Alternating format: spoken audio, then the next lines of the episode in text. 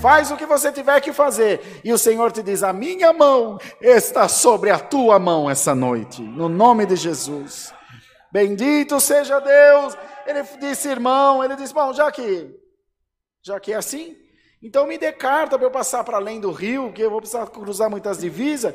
E sem o senhor me dar autorização, vão me matar. Ele falou, tá bom. Ele falou, então já faz uma carta para Azaf também, que é guarda dos jardins reais, para ele deixar eu campear madeira, levar madeira, porque eu vou precisar. E para onde eu for, ele falou, tá bom. Ele falou, ah, então já manda um soldado também para me guardar. Ele falou, tá bom, glória ao nome do Senhor. E aqueles que viram, o irmão falou, como pode alguém fazer bem ao povo de Israel?